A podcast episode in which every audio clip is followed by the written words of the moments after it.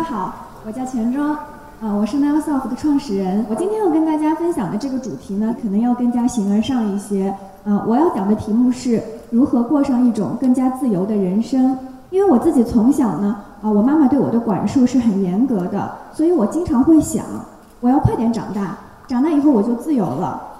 但是那个时候，我想象中的自由是一种彻底的不受管束的、特别简单、特别轻松的状态。而等到我真的长大以后，我才发现，自由它并不是一件随着你的年龄增长你就会获得的东西。如果你想要获得它，其实人们是要为此付出很多努力的。那我今天在这里要跟大家讨论的自由指的是什么呢？啊，它指的是一个人他外在的行为。选择生活，他在多大程度上体现了他自己内心那些啊健康的需求和感受？为什么说健康呢？我后面会说到啊，就是他在多大程度上能将这个人啊引导向他自己能够感受到的那种幸福。啊，我在北大上完学之后呢，我就直接去了哥伦比亚大学继续学习，在硕士二年级的时候，我就开始准备临床心理学博士。项目的申请，当时我已经联系了三个老师给我写推荐信，也获得了很多人的啊鼓励啊支持，但是在那个时候，我却越来越对这个选择感到一种一种恐慌。这种恐慌是什么呢？就是我从来没有进入过社会，我当时很怀疑自己有没有能力去负担自己未来的生活。我很庆幸自己呢是在还比较年轻的时候就意识到了这一点。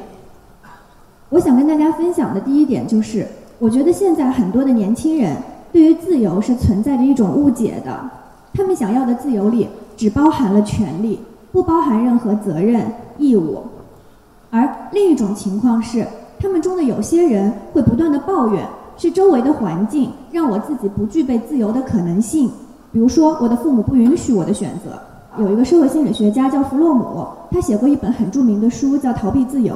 在书中呢，他讲述了啊，人们有时候会为了回避承担自己人生的责任，会主动把自由上交给一种更大的力量。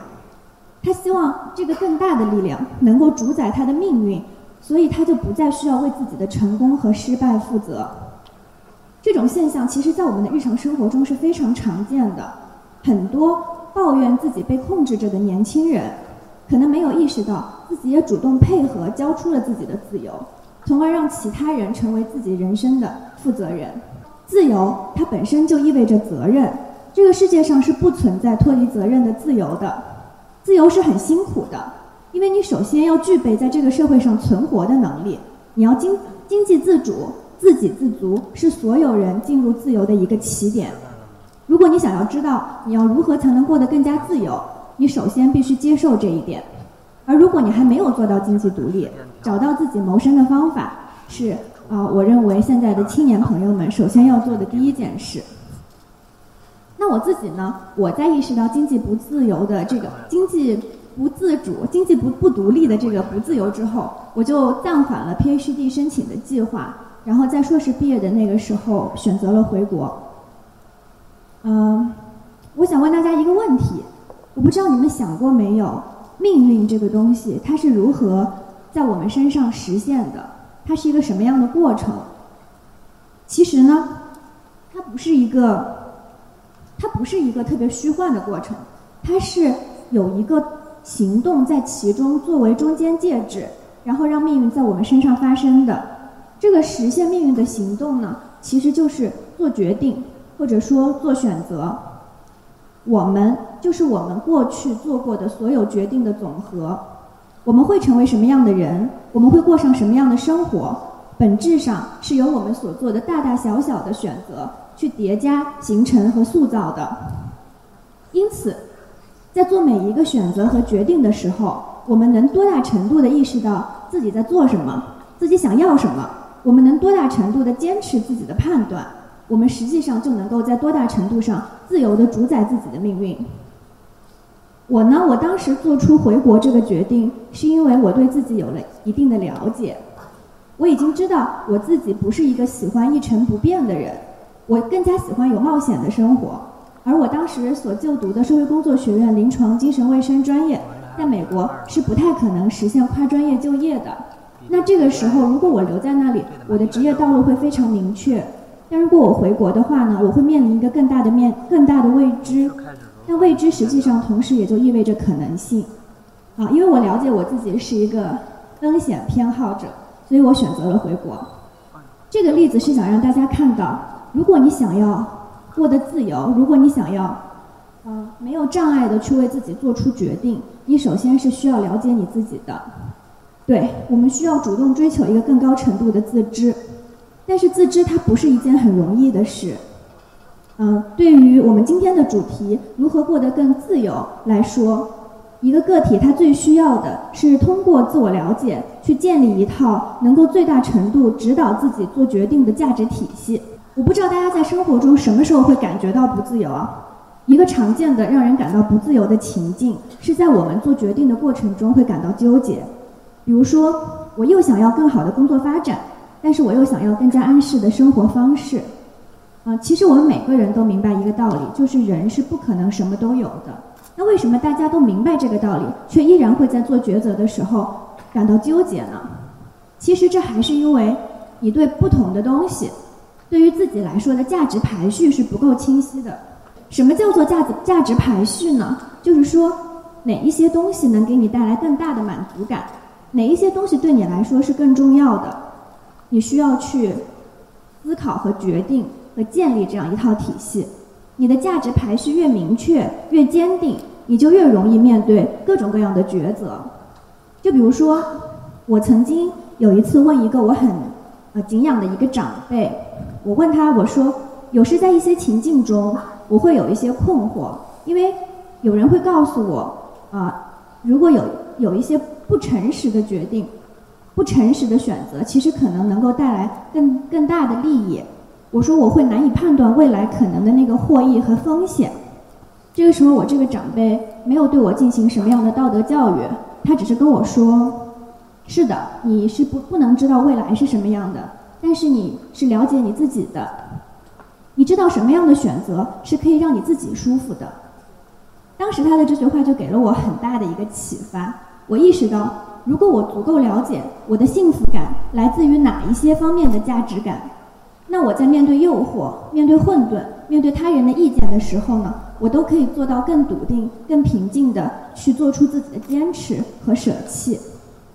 我在这里建议大家可以尝试问自己这样一系列的问题，比如说，你是喜欢更有规律的生活，还是更有新意的生活？你更喜欢隐藏在众人当中，还是喜欢成为注意力的焦点？你是否愿意妥协一部分物质的物质生活的需求，来获得当下更多的舒适？每一个青年朋友都应该用有创造力的方式，怀着想象力，想象着自己未来想要的生活，去向自己提出这一系列的问题。那如果这些问题你都觉得答案不是很清楚，我给你的第一个建议是读小说，因为那些伟大的长篇小说们。你会在其中看到不同的角色，他们去做出不同的选择，而他们也会在不知不觉中影响到你。那我给你的第二个建议呢，是去实践，因为你只有在实践的过程中，你只在实践的过程中，你才会真正的要去面对那些需要做决定的时刻。你你坐在那里想，你是想不出来的。只有当你直面那些抉择的时候，你才会在那一刻认识到你是一个什么样的人，而那些抉择和。决定也才塑造了你自己是一个什么样的人。除了刚才说的那个价值体系之外，啊，我今天还想跟大家说，你要活，你要活得更加自由。你不但需要从呃外界、从他人中解脱出来，有时候你还需要从自己中解脱出来。因为在这个社，因为在这个社会中，我们去真正依靠自己的意志做决定是很困难的。不仅外面的声音会诱惑你，有时候你自己的心魔也会绑架你。什么叫做心魔呢？我身后的 PPT 上有荣格的一句话，这句话的意思其实是说，如果我们的潜意识里有一些自己还没有处理好的冲突、矛盾、被压抑了的渴望，我们自己其实我们的意识意识不到这些东西的存在，但它们却会发生在我们外部的世界里。显得好像那就是我们的命运。有一个日常生活中有一个很经典的一个例子，我在工作中也见到过几次类似的这样的情况。啊，就比如说有一个女孩子，她各方面都很优秀，身边也不乏对她特别好的追求者，但是呢，她总是爱上那些不太有能力给她一段好的亲密关系的人。他身边可能会有一些人表现出对家庭很负责任，对两个人的未来非常的认真，也充满期待，同时还非常体贴他的感受，但是他就是无法被这样的人吸引，他始终会被那些没有能力好好爱他的人吸引。这样的事情在他。有约会经历的，可能数十年来都反复的发生，所以他会认为这就是他所谓的宿命。但事实上呢，他就是一个被自己的潜意识绑架了，而没有办法再去自由的做出选择的例子。因为这个女孩子的父亲是一个没有能力爱她的人，所以在她的潜意识中一直有这样两个愿望：第一个愿望是那些看起来不那么爱我的人其实是爱我的；第二个愿望是。我可以通过我的努力，让这个不那么爱我的人爱上我。但由于在他的身上，在他父亲的身上，多年来这两个愿望反复的落空，他为了避免痛苦，已经把这两个愿望彻底压抑了起来，不让自己感受到自己还有这样的渴望存在，从而避免去在父他和父亲的关系中再次感受到失望。但是他却还是会不断的通过爱上类似的男人，去建构出熟悉的情境。因为那个愿望仍然在他潜意识中深深的存在着，只是他把这个愿望转移到了新的情境中，期待自己可以在新的情境中去解决这个过去的问题。我们人只有最终从自己的束缚中解脱，才能够获得最高程度的自由，而这种解脱也是最难的。它要求我们抽离，从日常生活中抽离出来，站在一个有距离的位置上去观察自己生活中所有已经习以为常的细节。